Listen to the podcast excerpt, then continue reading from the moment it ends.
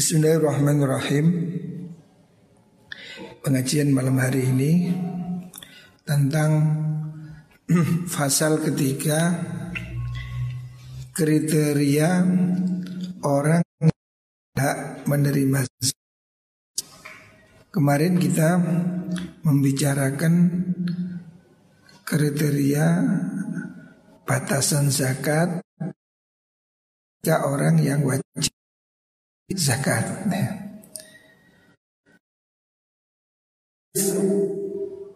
Fasal ketiga, fil qabidhi, orang yang berhak menerima zakat. Wa asbabih tiqaqihi, sebab dia berhak menerima zakat. Wa wadha'ifi qabdihi, dan tata cara, ya, etika pekerjaan bagi orang yang menerima zakat. Ini bahasan lingkup ketiga. Bayan asbabil istihqaq, yang pertama tentang keterangan sebab-sebab orang berhak menerima zakat, ya. Siapa saja, karena zakat ini harta yang tertentu dalam jumlah tertentu diberikan pada kelompok tertentu, ya. Kemarin sudah didefinisikan harta-harta yang wajib zakat, kemudian siapa yang wajib zakat. Sekarang siapa yang berhak menerima zakat, ya. I'lam annahu la yastahiqu zakah illa hurrun, ketahuilah bahwa tidak berhak menerima zakat kecuali orang merdeka, ya. Pertama, ini terminologi masa lalu. Ada orang merdeka, ada budak. Yang bisa menerima zakat adalah hur, orang yang merdeka.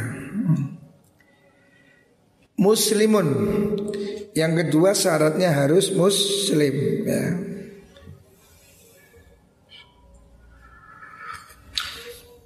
Panas. Syaratnya harus Islam. Selanjutnya laisa bihasyimiyin, dia bukan keturunan Bani Hasyim, ya. Ini yang disebut dengan Ahlul Bait, ya. Keluarga, ya, Hasyimi, Bani Hasyim. Wala Mutalibi, dan keluarga Bani Mutalib, ya. Dua klan keturunan Bani Hasyim dan Bani Mutalib, ya, kerabat Nabi, tidak boleh menerima zakat. Ittasofa bisifatin min sifatil asnafi ats-tsamaniyah, mereka merdeka Islam, bukan Hasyimi, bukan Mutalibi, dan harus mempunyai sifat dari 8 asnaf, ya. Ada 8 asnaf, kelompok yang sudah ditentukan Allah Subhanahu wa ta'ala dalam Al-Quran. Al-madhkurina fi kitabillahi azza wa jalla, yang semua ini sudah ditentukan Allah dalam Al-Quran, ya.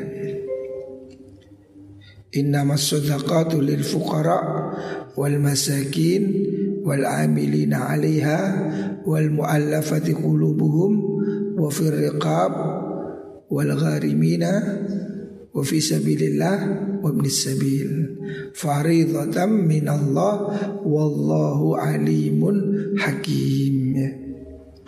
Ini kriterianya. Ini harus, ya. Kurang sedikit, ya. Fa'inkana, terus mana? Fala tusrafu zakatun ila kafirin, maka zakat tidak boleh diberikan pada orang fakir, orang kafir, salah. Ila kafirin, zakat tidak boleh diberikan pada orang kafir. Non muslim tidak boleh nerima zakat. Kalau hadiah boleh, tapi zakat spesifiknya. Wala ila abdin, dan juga tidak boleh diberikan kepada budak. Wala ila hasyimi, tidak boleh diberikan keturunan Bani Hasyim. Wala Mutalibi, dan juga tidak boleh diberikan pada Bani Mutalib. Amma as-sabi wal majnun, adapun anak kecil dan orang gila, fayajuzu sarfu ilaihima, maka boleh memberikan zakat kepada mereka itu, anak kecil dan orang gila, apabila dia fakir ya. Idza qabadha anhuma waliyuhuma, kalau memang yang menerima itu walinya ya, wali dari anak kecil dan orang gila ya. Falnadhkur sifatil asnafi as-samaniyah, akan saya sebutkan beberapa sifat dari asnaf 8 ya. Pertama, as-sinful awal al-fuqara, golongan pertama ini orang fakir. Ini golongan yang pertama. Wal faqir huwa alladhi laysa lahu malun wala qudratun alal kasbi. Definisi orang fakir adalah orang yang tidak punya harta ya. Wala qudrah, tidak punya kemampuan alal kasbi, untuk bekerja. Ini definisi orang fakir. Orang fakir menurut mayoritas ulama prioritas pertama. Fakir itu orang termiskin di dunia ya, fakir. Atasnya fakir, miskin ya. Jadi miskin itu masih di atasnya fakir. Fakir ini posisi terendah ya, tidak punya uang dan tidak punya kerjaan ya. Ini fakir ya. Kalau miskin bisa jadi masih punya kerjaan, tapi nggak cukup ya. Makanya Al-Quran mencontohkan dalam surat Kahfi, as-safinatu fakanat limasakina ta'amaluna fil bahri. Orang miskin punya kapal ya. Tapi kalau orang fakir tidak punya apa-apa. Fa in kana ma'ahu qutu yaumihi wa qiswatu halihi falaysa bifaqirin, apabila dia masih mempunyai makanan sehari-hari ya, setiap hari masih bisa beli beras ya, dan dia masih punya pakaian sehari-hari, suatu hali itu pakaian yang layak ya. Falaisa bifaqirin, maka orang itu tidak disebut fakir, tetapi walakinnahu miskin, tetapi orang itu disebut miskin. Jadi definisi fakir ini posisi terendah, baru kemudian miskin. Jadi fakir, miskin. Wa in kana ma'ahu nisfu quti yaumihi fa huwa fakir, kalau dia punya separuh kebutuhan hidup. Umpamanya satu hari dia, anak istri perlu beras 2 kilo, punya cuma 1 kilo, maka dia fakir ya. Fakir karena kebutuhannya tidak tercukupi. Wa in kana ma'ahu qamisun, apabila dia punya gamis, punya baju, wa laysa ma'ahu mindilun, tapi tidak punya sapu tangan, wala khufun, dan juga tidak punya sepatu, wala sarawil, dan tidak punya celana ya. Walam takun qimatul qamis, tidak punya ongkos untuk beli baju. Bihaitsu tafi bi jami'i dzalika kama yaliqu bil fuqara, ya. Sekiranya tidak cukup kebutuhannya untuk kelas orang fakir, fahuwa fakir, dia disebut fakir. Artinya fakir ini ada juga yang punya sedikit-sedikit, baju ya ada, ya, tapi kebutuhannya sangat minus, ya. Itu namanya fakir. Li'annahu fil hal qad adima ma huwa muhtajun ilaih, karena dia pada posisi itu kekurangan, tidak mempunyai sesuatu yang dia butuhkan secara normal, ya. Dia bisa makan tapi makannya cuma di bawah standar. Wa ma huwa ajizun anhu, dan dia itu tidak mampu untuk mencukupi dirinya. Fala yambaghi ayustarata fil faghiri alla yakuna kiswah siwa satiril aurah. Maka tidak harus disyaratkan orang fakir itu untuk tidak punya baju selain yang menutup aurat. Artinya walaupun dia punya baju full, koplok semua, tapi kebutuhan hariannya tidak cukup. Itu disebut dengan fakir, ya. Wal ghalib annahu la yujadu mithluh. Biasanya kalau yang sampai tidak ada pakaian itu terlalu rendah, hampir tidak ada, ya. Artinya orang fakir ini mungkin dia itu masih punya pakaian, punya makanan, punya tempat tinggal, tetapi yang di bawah layak, ya. Itu namanya fakir. Wala yukhrijuhu kaunhu mu'tadan lis-su'al. Dia tetap dianggap fakir meskipun dia itu sebagai pengemis, ya. Ngemis itu kan bukan profesi. Ini ada yang ngemis itu profesi. Di Surabaya, Musala Muhammad. Di Surabaya ini ada bos pengemis, punya mobil CRV, punya rumah tingkat. Itu bos pengemis. Jadi dia ini menggerakkan pengemis dari pulau seberangnya, sebelahnya Surabaya itulah, Madura. Diimpor ke Surabaya, memang dikerjakan untuk ngemis. Jadi dia ini yang bosnya. Setiap hari bawa mobil kirim ke sekian titik, nanti sore dijemput, dikumpulkan bagi hasil. Hari ini sudah ada profesi raja pengemis. Kapan hari di Jakarta ada pengemis ditangkap, bawa uang berapa? 75 juta. Ternyata pengemis ini hari ini profesi, ya. Tetapi itu tidak baik, ya. Rasulullah SAW sangat tidak menganjurkan orang jadi pengemis. Bahkan menurut sebagian ulama, kerja syubhat itu lebih baik daripada mengemis, ya. Jadi jangan jadi beban orang lain, ya. Seandainya ada orang fakir kerjanya ngemis, itu tetap fakir walaupun setiap hari dapat dari pengemisannya. Karena apa? Dia tidak punya kerja. Ngemis ini bukan profesi yang layak, gitu. Fala yaj'alu su'alu kasban. Maka tidak, mengemis itu bukan profesi, ya. Bi khilafi ma law qadara ala kasbin. Berbeda kalau dia itu bisa bekerja. Bisa bertani, bisa bertukang. Fa inna dzalika yukhriju anil fakri.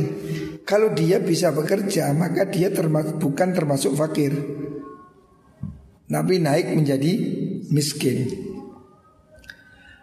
Fa in qadara alal kasbi bi alatin wa laysa lahu ala. Kalau dia bisa kerja, macul, tapi enggak punya pacul. Bisa nukang, tapi tidak punya petil, geraji, fahuwa fakir, dia fakir. Karena fakir itu definisinya orang yang tidak punya harta dan tidak punya kerja, ya. Itu fakir. Wa yajuzu ayyustara lahu alatun. Dia boleh untuk diberi zakat untuk membeli itu.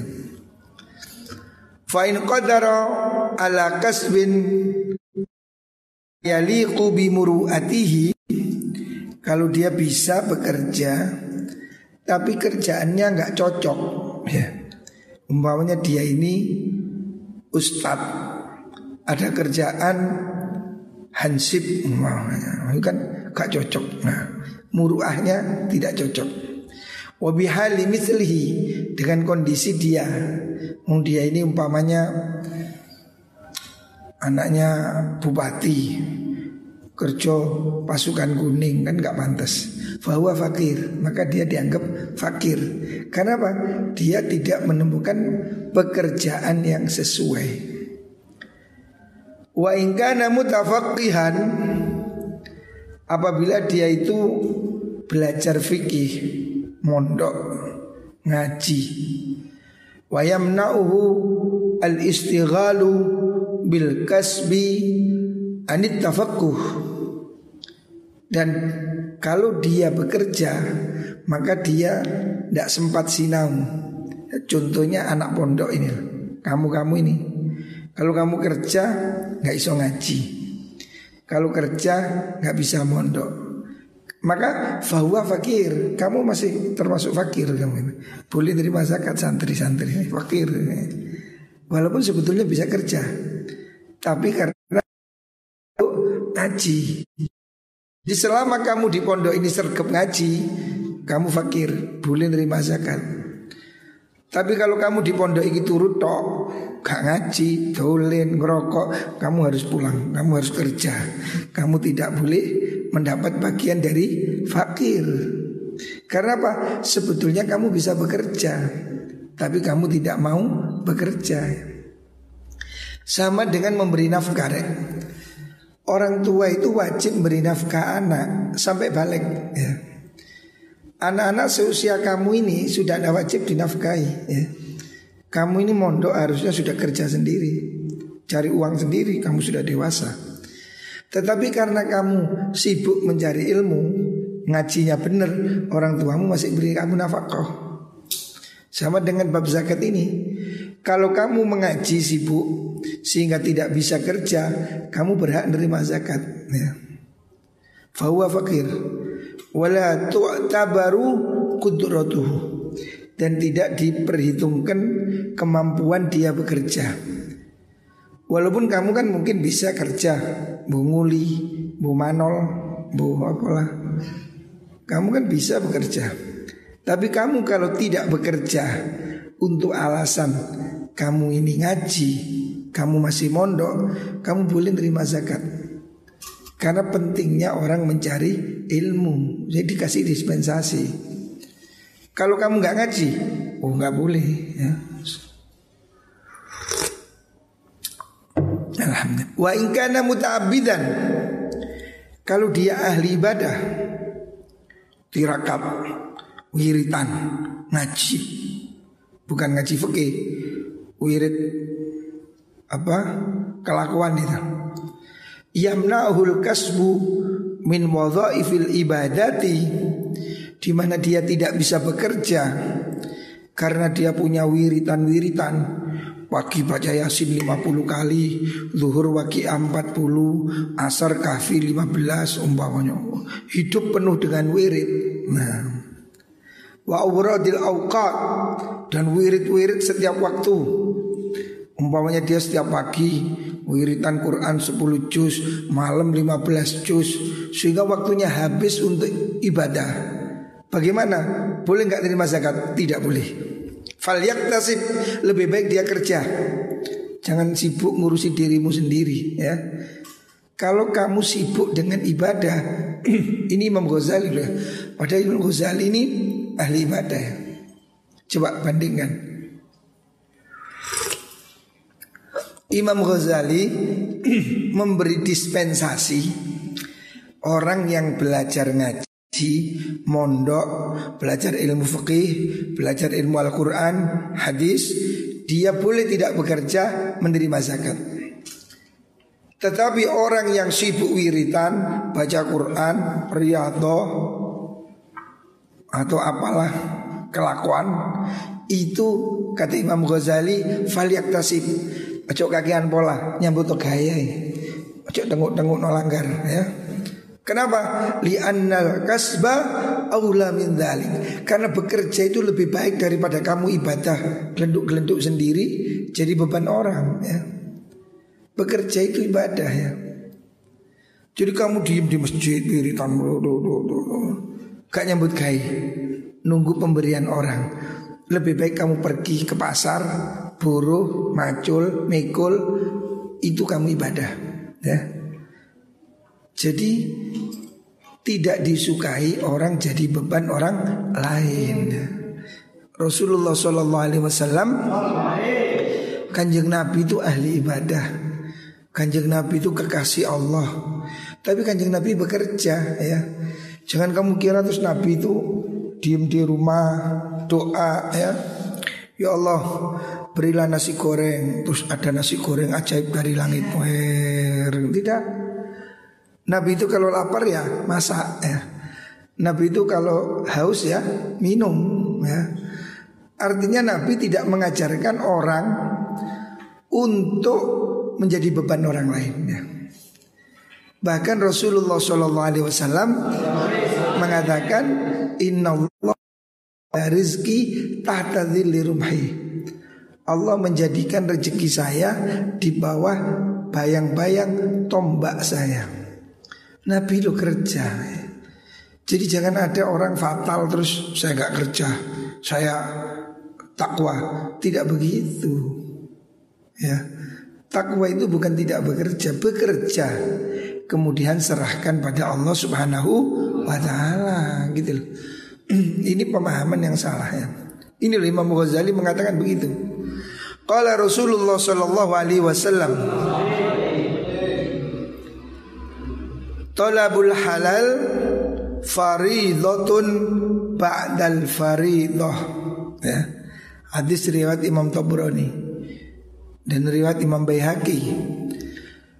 Mencari harta halal, talabul halal faridhatun ba'dal faridhati, itu adalah kewajiban setelah kewajiban. Artinya kewajiban bekerja itu ya setelah wajib sholat kamu harus bekerja ya. Jangan kamu egois, mentingkan diri sendiri, maunya wiritan, zikir, ibadah, tapi anak istrimu terbengkalai, anakmu gak sekolah, istrimu ngemis, naudzubillah, dosa kamu ya. Kamu wajib berusaha mencukupi kebutuhan dirimu sendiri ya. Makanya jangan enak-enak ya, jangan biasa nganggur ya. Tidak bagus ya, kebiasaan buruk ya. Orang harus bergerak ya. Wa arada bihis sa'ya fil iktisabi, yang dimaksud Nabi faridhatun ba'dal faridhah, bekerja, as-sa'ya fil iktisab, bergerak untuk berusaha ya. Artinya orang ini bertakwa pada Allah tapi tetap dia harus usaha. Rasulullah Shallallahu Alaihi Wasallam pernah mengatakan, kalau kamu bertakwa pada Allah, kalau kamu bertawakal pada Allah sesungguhnya, ya, Allah akan beri kamu rezeki seperti rezekinya burung. Tagdu khimason wataruhu sab'an. Kamu akan pergi pagi lapar, pulang kenyang. Burung kan tidak punya selepan, burung tidak punya gudang. Masa ada burung pergi bawa kresek terus pulang bawa? Tidak ada. Burung itu tawakal. Orang hidup tawakal seperti burung, berangkat pagi pulang sore. Tapi dia harus berangkat. Allah menjanjikan rezeki untuk burung ya, tapi burungnya harus mau terbang, burungnya harus mau ngambil sendiri. Allah tidak kirimkan padi ke sarang burung. Inilah ya. Memang Allah mengatakan begitu. Rasul mengatakan kalau kamu tawakal sesungguhnya pada Allah, Allah akan beri kamu rizki seperti rizkinya burung. Burung itu kan gak sibuk nanem, gak sibuk bikin gudang ya. Berangkat pagi pulang sore, berangkat pagi pulang sore, selalu ada rezekinya. Gak ada burung jatuh kelaparan, gak ada. Pasti ya, burung itu berangkat pagi pulang kenyang. Tetapi yang harus kamu fahami, burungnya itu mau terbang. Allah memberinya pada burung kan, tapi burungnya terbang, mencolok, mulai. Artinya kamu juga harus begitu, kamu harus mau bekerja. Rezeki oleh Gusti Allah. Jangan manu pikun. Burungnya pagi terbang, sore datang ya. Wa qala Umar radhiyallahu anhu kasbun fi syubhatin khairun min mas'alatin. Sayyidina Umar mengatakan bekerja dalam syubhat ya. Hari ini kan harta halal ini sulit ya. Sulit, harta yang 100% halal ini sulit ya. Rata-rata harta ini ya syubhat. Hari ini ya, hari ini harta yang halal murni itu tinggal air yang turun dari langit, ditadai pakai tangan. Nah ini murni halal. Kalau masih lewat gendeng aja mungkin gendengnya tidak halal, masih ada syubhatnya. Kalau lewat keran mungkin kerannya nggak halal. Jadi yang paling halal itu air hujan yang ditadai tangan, itu halal murni. Saking sulitnya cari harta halal. Tapi kata Sayyidina Umar, kerja subhat itu lebih baik daripada mengemis ya. Khairun min mas'alatin, lebih bagus dari ngemis. Ngemis itu profesi yang jelek ya. Ini diriwayatkan oleh, jadi maksabun fiya ba'du dana'ah khairun min mas'alatin nas. Kerjaan yang kurang pantas itu lebih baik daripada minta-minta. Wa in kana makfiyan binafaqatin, wa in kana makfiyan binafaqati abihi, apabila orang itu mendapat kecukupan nafkah dari bapaknya, au man tajibu alaihi nafaqatuh, atau dinafkahi orang yang wajib beri nafkah. Seperti istri wajib dinafkahi oleh suami. Fahadha ahwanu minal kasbi, maka ini lebih ringan dari kerja. Artinya falaysa bifakir, orang itu belum disebut fakir karena dia masih ada pemasukan. Allahumma shalli ala Muhammad. Selanjutnya as-sinfus tsani, bagian yang kedua al-masakinu, orang miskin ya. Miskin jamaknya masakin. Kalau dibaca cer masakini ya. Jadi orang masakini itu orang miskin-miskin ya. Masakini ya. Miskin jamaknya masakin ya. Al-masakini ya. Wal miskinu, definisi orang miskin, huwallazi la yafi dakhluhu bi kharjihi. Ini definisinya orang miskin. Kalau orang fakir, lang la malalahu wala kasbalahu, orang fakir tidak punya harta, tidak punya kerja. Kalau miskin ini mending. Wa huwallazi la yafi dakhluhu bi kharji, yaitu orang yang tidak cukup pendapatannya dengan pengeluarannya. Anake 10, bojone 4. Nah, penggaweane becak. Gak cukup bis. Penghasilan ada tapi gak cukup. Ya salah becak bujuk papat. Nah, nekat ini. Tapi orang poligami ini bakat nih. Dulu di sini ada namanya Ustaz almarhum Ustaz Suyono, buta, istrinya 3. Yang melek-melek bujuni situ kalah. Waladhi lah. Bahkan yang beliku alfadirhamin bahwa miskinun. Ada orang mungkin dia itu punya 1000 dirham ya. Dia punya uang 100 juta, tapi tetap miskin karena kebutuhannya tidak cukup gitu. Waqad yamliku alfadirhamin wa huwa miskinun. Terkadang orang itu punya 1000 dirham tapi hukumnya tetap miskin. Waqad la yamliku illa fa'san wa hablan wa huwa ghani. Tapi ada orang punya becok, kapak dan tali untuk kerja cari kayu, wawa ghaniun, tapi dia kaya. Jadi kaya dan miskin ini bukan jumlahnya, tapi posisinya. Kalau ia single, pekerjaannya cari kayu, arit sama tali buat, itu sudah kaya. Karena apa? Setiap hari cukup dia pendapatannya. Pokoknya dia pekerjaannya punya jala, jaring ikan apa, yang dia cukup. Bisa jadi dia tidak miskin.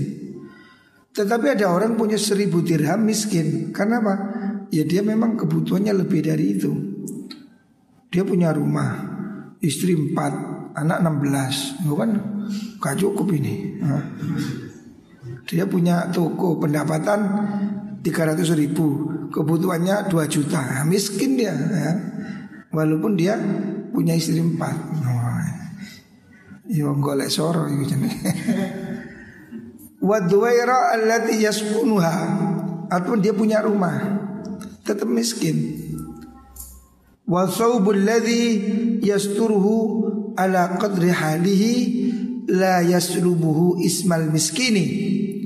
Meskipun dia punya rumah ya, terus punya pakaian yang sepantas ya. Pantasnya ya gimana sih? Ya kalau saya ini pantasnya ya kayak gini lah, pantas. Artinya ya gak terlalu bagus, ya gak terlalu jelek ya, sedang ya. Walaupun punya rumah, punya pakaian, dia tetap disebut miskin kalau kebutuhannya dan pendapatannya min plus apa? Jomplang ya. Wala wakadha asasul bait. Begitu juga tidak menafikan nama miskin meskipun dia punya peralatan, punya sepeda motor, punya mobil, tapi dia miskin. Sebabnya kebutuhan dia memang kelasnya segitu gitu loh. Kan orangnya ada yang kelasnya sepeda pancal, sepeda motor, kelasnya mobil. Memang dia itu aslinya orang kaya ya, masih punya mobil ya. Melihat situasi dan kondisinya ya. Ya. Yang pantas untuk dirinya ya. Wa kadza kutubul fiqhi. Begitu juga kalau dia punya kitab-kitab fikih, tetap disebut miskin. Artinya dia tidak wajib jual kitab untuk makan. Karena kitab ini kan aset, tidak harus dijual ya. La tukhrijuhu anil maskanah. Demikian itu tidak mengeluarkan dia dari definisi miskin. Wa idza lam yamlik siwal kutub. Seandainya dia itu tidak punya kecuali kitab. Saya punya kitab nilai 50 juta. Tapi enggak punya kerja, miskin. Nah. Fala talzamuhu shadaqatul fitri. Tidak wajib bayar zakat fitrah. Seandainya kitab banyak, beras nggak ada, nggak wajib zakat. Artinya tidak wajib jual kitab untuk bayar zakat. Gitu. Wa hukmul kitabi hukmus saub. Hukum aset berupa kitab itu seperti pakaian. Wa asasil baiti, dan peralatan rumah tangga ya. Itu semua tidak harus dijual ya. Fa innahu muhtajun ilaih, karena itu dibutuhkan untuk kehidupan dia. Kalau dia kiai kan memang perlu kitab. Kiai kan dari kitab ngedapur stok lah. Kiai orang butuh kitab ya. Kiai gak punya kitab pak, dagelan. Maka kitabnya itu walaupun nilainya jutaan, bisa jadi tetap dia pada garis miskin selama pendapatannya tidak memenuhi kebutuhannya gitu loh. Fal kitabu muhtajun ilaihi li salasati aghradin. Kitab itu selalu dibutuhkan untuk tiga tujuan. Yang pertama at-ta'limu, untuk keperluan mengajar. Wal istifadatu, dan belajar, sinau. Namanya kiai ini harus sinau ya? Harus belajar ya. Wat tafarruju bil mutola'ah, dan untuk menambah wawasan dengan mutola'ah ya. Jadi orang ini semakin punya ilmu, dia pasti semakin senang belajar. Kalau orang sudah tidak punya semangat cari ilmu, berarti bukan ahli ilmu ya. Makanya ini harus dibangkitkan terus. Semangat mencari ilmu ini harus ada ya. Dan di mana saja ya. Jangan lemah ya. Tidak harus di pondok. Kalaupun kamu sudah pulang, ada ngaji, ikut ngaji ya. Dulu Mbak Ya Anwar, kakek saya ini kiai. Kalau datang ke pelosok, ke pondoknya paman saya itu, duduk ngaji, ikut kiainya ngaji. Walaupun kiainya itu temannya ya, tapi dia tetap ngaji. Nah itu loh, cirinya ahli ilmu, suka ngaji. Amma hajatu tafarruj, adapun kebutuhan untuk perluasan cakrawala, falatu tabaru, ini tidak diperhitungkan. Kaiktinai kutubil as'ar, seperti orang menyimpan kitab-kitab syair, sastra, itu tidak termasuk dipentingkan. Watawarihil ahbar, dan sejarah, cerita-cerita sejarah. Wa amzali dzalik, dan sejenis itu. Artinya tadi kitab-kitab yang tidak harus dijual walaupun nilainya besar, itu kitab-kitab yang hubungan dengan ilmu akhirat, fikih, tafsir, hadis, dan seterusnya. Kalau bukan itu, sejarah, sastra, mimma la yanfa'u fil akhirah, yang tidak ada kaitan dengan ibadah di akhirat, wala yati fid dunya, dan juga tidak penting di dunia, illa mujarrad tafarruj, hanya untuk hiburan, ya, untuk wawasan, wal istiqnas, dan untuk menyenangkan seperti novel, kan, cerpen, itulah bacaan-bacaan yang komplementer. Fahadha yuba'u fil kifarah, buku-buku jenis ini harus dijual. Kalau dia wajib bayar kafarah, wa zakatil fitri, begitu juga kalau dia wajib zakat fitrah, karena itu dianggap kelebihan sudah. Tapi kalau kitab-kitab penting, ini Fathul Bari, fikih Islami, Idaratul Matal, ini semua kitab fikih tidak harus dijual ya. Karena itu penting.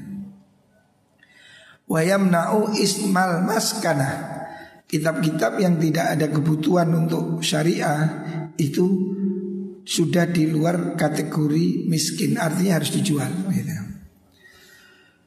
Wa amma hajatu ta'lim, sekarang kalau dia punya kitab untuk kepentingan mengajar, ingkana li ajlil kasbi, apabila ada kepentingan untuk bekerja profesi ya. Contohnya kal muaddibi, seperti guru sastra, wal muallimi, guru sekolah, wal mudarris, dan guru bi ujratin, dengan bayaran, PNS. Fahadhi alatuh, itu adalah alat dia bekerja. Fala tuba'u fil fitrah, maka tidak harus dijual untuk zakat fitrah. Sama dengan ka'adawatil khayyati, seperti peralatan penjahit, wasairil muhtarifin, dan pekerjaan yang lain, profesi-profesi yang lain. Artinya orang itu kalau profesinya nyupir ya kan, mobilnya itu kan alat kerja ya. Tidak wajib dizakat, itu kan alat kerjanya. Pacul-pacul, geraji dan seterusnya. Wa in kana yudarrisu lil qiyami bi fardhil kifayah. Kalau orang itu mengajar untuk fardu kifayah, artinya mengkewajiban dia, fala tuba'u aidan, maka juga tidak wajib dijual. Wala yaslubu dzalika ismul maskana, ismul miskin. Dan itu tidak mengeluarkan dia dari definisi orang miskin. Artinya kepemilikan kitab, kepemilikan alat bekerja, itu semua tetap statusnya menjadi tetap miskin selama penghasilannya tidak cukup. Li'annaha hajatun muhimmatun, karena alat kerja ini kan pentingnya, tidak harus dijual gitu. Jadi orang punya perujul, perujulnya tidak harus dijual, ini namanya alat kerja ya. Dia tetap kalau tidak cukup dapat apa? Mendapat bagian zakatnya. Wa amma hajatul istifadah wa ta'allum minal kitab, adapun kebutuhan untuk belajar dari kitab, katikhari kutubatibin lil alijabi nafsah, seperti orang itu punya resep kedokteran untuk pengobatan diri sendiri, au kitabi wa'dhin li ta'ali afihi wa ta'idhabi, atau buku-buku khutbah, buku-buku ceramah untuk bahan dia ceramah. Fa in kana fil baladi tabibun wa wa'idhun fa hadha mustaghnan. Kalau di situ sudah ada dokter, sudah ada penceramah, maka kitab-kitab itu termasuk tidak diperlukan. Artinya tidak memenuhi kriteria miskin, harus dijual kalau diperlukan. Wa ilam yakun, tapi kalau di situ tidak ada dokter, tidak ada penceramah, buku itu diperlukan. Fawa muhtajun ilai, maka buku itu dibutuhkan. Summa rubbama la yahtaju ila mutala'atil kitabi illa ba'da muddatin. Mungkin dia tidak perlu membaca semua buku kecuali sebagian waktu aja. Fayambaghi ayyudbat muddatal hajah, maka harus diperhitungkan berapa lama dia membutuhkan buku itu. Fal akrab, yang lebih mudah ya, lebih mudah untuk difaham. Ayyuqal, diucapkan begini, definisi tentang kitab ini kenapa kok dibahas panjang? Karena pada zaman dahulu kitab itu mahal ya. Zaman ayah saya ngaji Fathul Wahhab katanya. Fathul Wahhab tahu kamu? Kitab 2 jilid segini. Harganya sama dengan 1 ekor kambing. Karena kitab ini diimpor dari Mesir. Kitabnya gede begini. Itu 1 kitab harganya 1 ekor kambing. Makanya kitab di sini dipermasalahkan oleh Imam Ghazali. Karena apa? Zaman jahil itu kitab itu sesuatu yang mahal gitu. Makanya orang yang kelebihan kitab harus dijual, karena itu dianggap tidak penting ya. Hari ini kitab kan murah ya. Ihya ini mungkin cuma 150.000 udah bagus ya. Atau gratis download, saya ini download ini. Kitab bisa di download. Nah dulu kan gak ada download begini ya. Sekarang kitab sandunya ada di download ya. Kitab yang gak dijual pun ada ya. Ini kecanggihan teknologi ya. Hari ini orang oleh Allah dibukakan pintu sedemikian rupa sehingga teknologi ini memudahkan. Ya contoh kitab ini. Kamu dulu beli kitab segini ini berapa? Fathul Bari ini dulu harganya jutaan. Karena nyetaknya di Mesir. Hari ini murah sudah. Zaman dahulu majmu apa itu Fathul Bari itu juta itu, 2 juta, 3 juta mahal ya. Hari ini murah, bahkan gratis. Download Maktabah Samilah ya. 1000 kitab gratis. Itu kalau diuangkan tidak cukup 500 juta ya. Banyak kitab ribuan gratis sekarang ya. Masya Allah, ini teknologi hari ini ya. Kedepan kita ini sudah cukup pakai gini lah. Ya seperti sekarang ini contohnya, saya nggak bawa kitab kan, cukup pakai ya, pakai kitab elektronik yang masuk ke sini sudah. Ihya 4 jilid, hah? Di download, jadi tempe goreng ini. Ini kan ukuran tempe goreng lebih tipis ini. Upload kecokot. Nah, murah ini sekarang. Jadi sekarang ini masya Allah teknologi ya. Semua hal bisa di browsing di sini, termasuk kitab. Makanya ini pembahasannya kok panjang sekali di kitab Ihya. Ya karena zaman biyen ya, kitab itu sesuatu yang langka gitu, mahal. Saya pernah lihat di Inggris ya, waktu saya pergi ke Inggris di Oxford, di apa itu Rospot kan, Sukono itu lah. Desa. Oxford itu nama perguruan tinggi salah satu termahal terbaik di dunia ya, di Oxford. Saya sudah pergi ke sana. Saya sudah pernah pergi ke Cambridge, saya pernah pergi ke Oxford. Itu perguruan tinggi abad ke-12, kuno sekali. Lu mereka itu masih punya buku-buku kuno, sangat kuno. Besar, wadah segini-gini, otaknya masih dari kulit-kulit. Jadi orang barat itu luar biasa. Mereka ini mulai dulu sudah penggemar ilmu ya. Kitabnya itu jutaan. Konon kitabnya itu ada 2 juta. Besar, apa perpustakaan Bodwin itu besar sekali, jutaan itu. Dan ada sekitar 100 ribu yang non Inggris, bahasa Arab, bahasa Jawa. Jadi penjajah itu dulu begitu. Kalau dia datang ke negeri mana, diambil bukunya. Sampai sekarang ini di Inggris, saya waktu itu menemui Dr. Zaki Yamani, mantan Menteri Perminyakan Saudi Arabia. Dia sekarang menetap di London. Dia bikin yayasan namanya Al-Furqan Foundation. Kerjaannya sekarang dia itu fotokopi. Jadi pakai microchip, dia kopi kitab-kitab kuno yang di Oxford itu, dikirim ke Saudi. Karena di Saudi tidak ada, di negeri Arab tidak ada. Jadi betul-betul pencurian ilmu pada zaman dahulu itu ada. Saya waktu itu dikasih satu buku tentang kurnia mata, tentang optik, karangannya Ibnu Sina.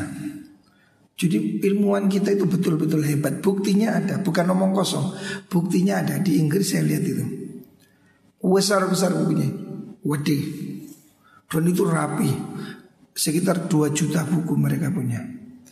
Makanya barat itu menjadi maju karena suka baca. Lah kamu suka ngelamun, ya suka maju-maju ya.